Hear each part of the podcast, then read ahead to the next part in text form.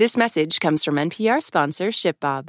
Brands partner with ShipBob to scale from zero to a multi-million-dollar company. Need global fulfillment centers and real-time inventory data? Get a free quote at shipbob.com. ShipBob.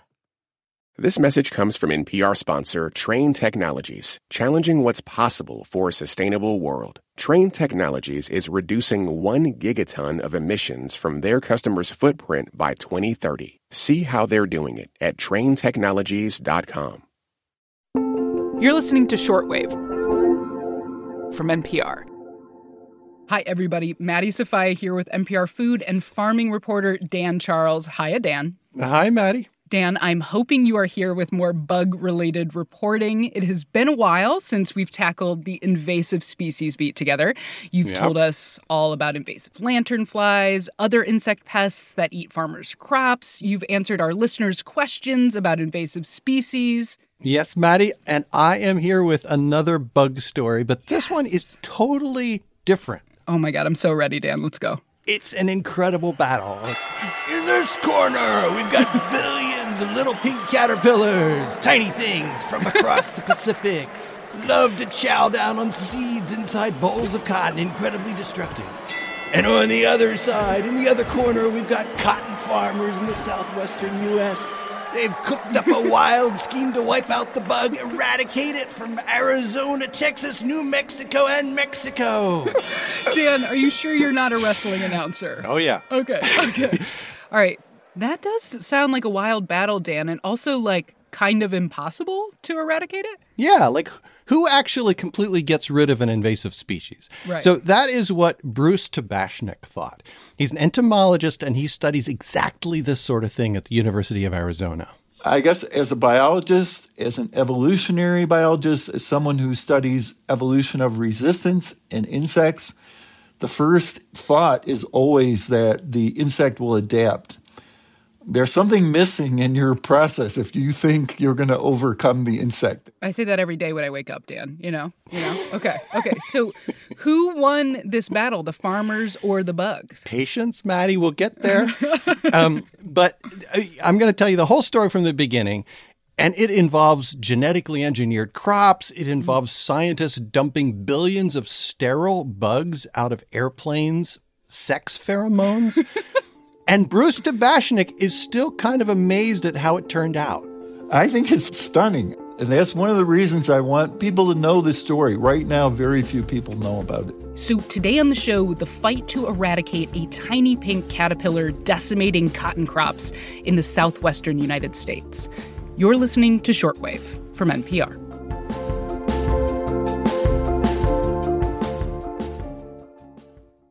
This message comes from Apple Card. You earn up to 3% daily cash on every purchase. That's 3% on products at Apple, 2% on all other Apple Card with Apple Pay purchases, and 1% on anything you buy with your titanium Apple Card or virtual card number. Visit apple.co/card calculator to see how much you can earn. Apple Card issued by Goldman Sachs Bank USA, Salt Lake City branch. Subject to credit approval. Terms apply. All right, Dan, what is this little pink bug? What's it about? Okay. It's called the pink bollworm. And I found a guy who has seen more of these little creatures than he ever wanted to. My name is Carl Button. Carl is a cotton farmer in Arizona. He rents land from people in the Gila River Indian community. Now, 30 years ago, he would go out to his fields. He would pick out some cotton bolls, which are the little pods where the cotton fiber grows. Mm-hmm. He would cut them open looking for these tiny little red worms. And you could find 3 or 4 worms in the same bowl, and they were all different ages, different generations. And that was a really, really serious problem. Dan, why is that such a problem? Just because they're going to do so much damage to his crops? Right. There's so many of them, but also because these different generations, he knows that in order to kill them, he was going to have to keep spraying this field with some pretty nasty chemicals for weeks into the future. See, those pesky little insects, they spend the first part of their lives tucked away inside these cotton bolls, and then right after that in cocoons in the soil. And that whole time, Carl could not get at them. You know, they were protected. His only chance to kill these pests was later, when they emerge as moths, flying around looking for mates. This one here will be out in a week. This one here will be out in 14 days. This one here will be out in 21. This one here is going to take till 28. I got to have this field painted, you know, for 28 days with enough to kill a friggin' dinosaur. Wow. Okay. So at this point, his choice, Dan, is either spray like crazy or flat out lose his crops. Yeah, pretty much. I called his pest control advisor, a guy named Tom Montoya. He is the person who works with a lot of different farmers like Carl Button and tells them what they have to do to control their insects. And he was saying the pink bollworm was a terrible problem all across this region for cotton farmers, especially in the 1980s and the 1990s. It was ugly. It was people were spraying 12, 13, 14 times. Some guys were spraying more than that. Some guys were less. That's 12 or 13 times in one growing season. Wow. And, you know, fun fact, Maddie, a lot of them were doing this with airplanes flying in the middle of the night because that's when the moths come out. So on top of needing chemicals for just this one pest, they're flying at night, which seems, you know, maybe kind of dangerous to me, not to mention pretty expensive. Right. And the thing is, it didn't even work very well. People went to debt, lost farms, took a lot of financial damage, and there wasn't an end in sight. No end in sight until about 25 years ago, the tide starts to turn because cotton growers got a new weapon against the pink bollworm, and the weapon is called BT cotton. Oh, yeah, Dan, we talked about this the last time you were on the show, this cotton that's been genetically modified. It has a gene that's been taken from a kind of bacteria, Bacillus thuringiensis, and it makes the cotton plants poisonous to certain insects, right? Yeah. Exactly. The original GMO, right? Mm-hmm. And it, for the cotton farmers, it worked so well. It was a salvation. But Dan, last time you were telling us that BT crops aren't working so well anymore, that the insects are becoming resistant to BT because farmers have been overusing it in a lot of places. Right. And that is still true.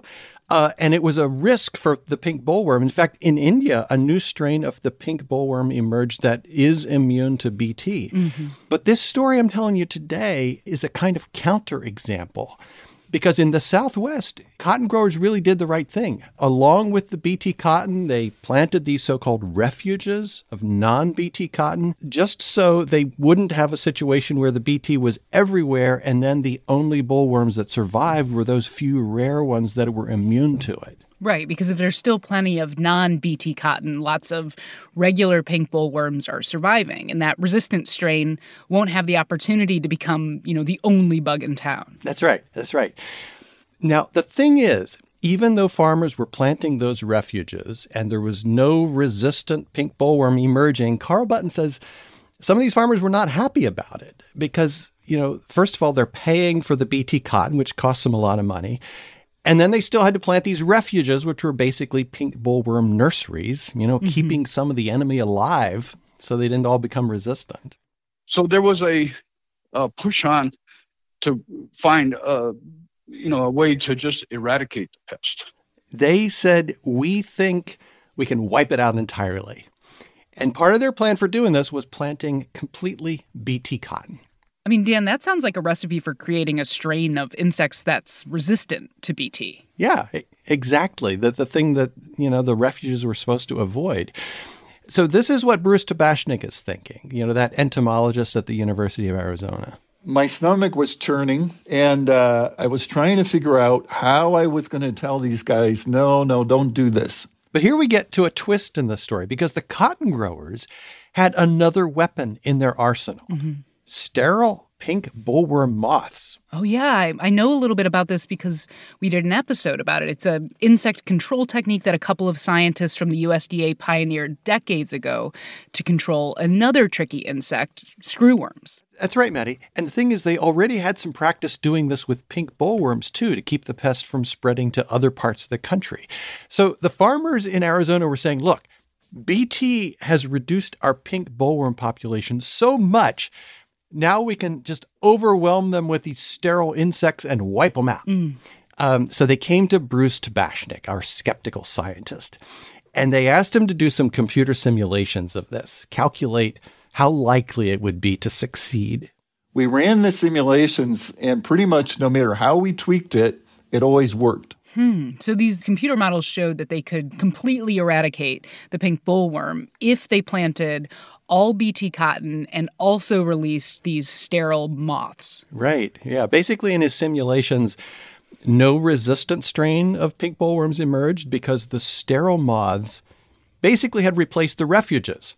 Any of those rare resistant moths, you know, that emerged able to survive the BT cotton, instead of mating with other survivors and producing resistant offspring, they mated with these sterile moths instead and produced no offspring. Right, so eventually, you know, Bruce said, okay, I guess it'll work. And he went along with the farmers' eradication plan. And it got launched in 2006. So as this gets underway, what are you thinking? Honestly, even though the simulation said it would work, I guess in my heart of hearts, I still didn't think it would work. I get that, Dan. I mean, I've had these days thinking, all right, this is what my calculations say will happen, but I must have screwed this up somehow. I must be missing something. It's like a classic scientist mentality. Right. So, you know, with doubt in his heart, they went ahead of this. The cotton farmers planted all BT cotton. The USDA's insect factory rolled out as many sterile moths as it possibly could. Over the course of the eradication program, more than 11 billion sterile pink bollworm moths were released by airplanes over every cotton field in the state of Arizona. Wow. Yeah, and to see whether it was working, they set up a network of pheromone traps. You know, these are traps with a scent that female pink bollworms release to attract males. You know, so basically, you know, the pink bollworms flock to these traps if they're there. Mm-hmm. And if you were making a graph to show the number of insects caught in these traps over the years, the line dropped like it was falling off a cliff. So it went from over 600,000 to 1 from 2006 to 2012. And then 2013, 14, 15, 16, 17, and 18, I can say 19 and 20 now, all zero. Zip. Zilch, nada, bubkus. The scientific terms, Dan, the scientific terms. Okay. Technical, yeah. So his computer simulations were right. But, I mean, Dan, come on. Is it really gone? It seems like it. In 2018, the USDA declared the pink bollworm eradicated in the Southwest. Cotton growers basically don't have to worry about it anymore. The campaign wound down. They're not dropping sterile moths anymore. But the traps are still out there to detect any of the insects that might have survived or somehow, you know, caught a ride in from somewhere else. Because, you know, that pest control advisor we heard from, Tom Montoya, he is still on guard. There's got to be one out there. I mean, you just can't forget about it. I mean, it's a horrible pest. I'll tell you what, Dan, I identify with Tom's anxiety. For sure. So is there a lesson in this apart from, you know, don't trust your heart, trust the computer? Well, Bruce thinks there is. He and some colleagues just published a paper about it in the journal PNAS.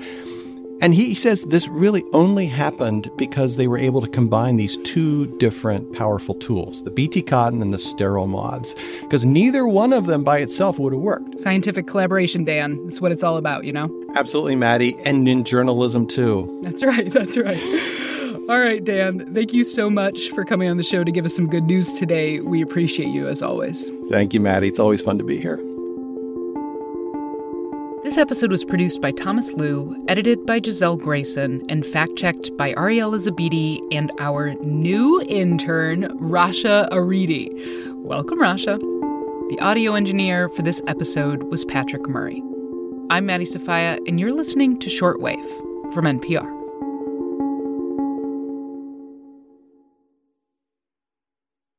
This message comes from EarthX, the EarthX 2024 Environmental and Sustainability Congress of Conferences is happening in April and brings together all sides with one important mission, protect the planet.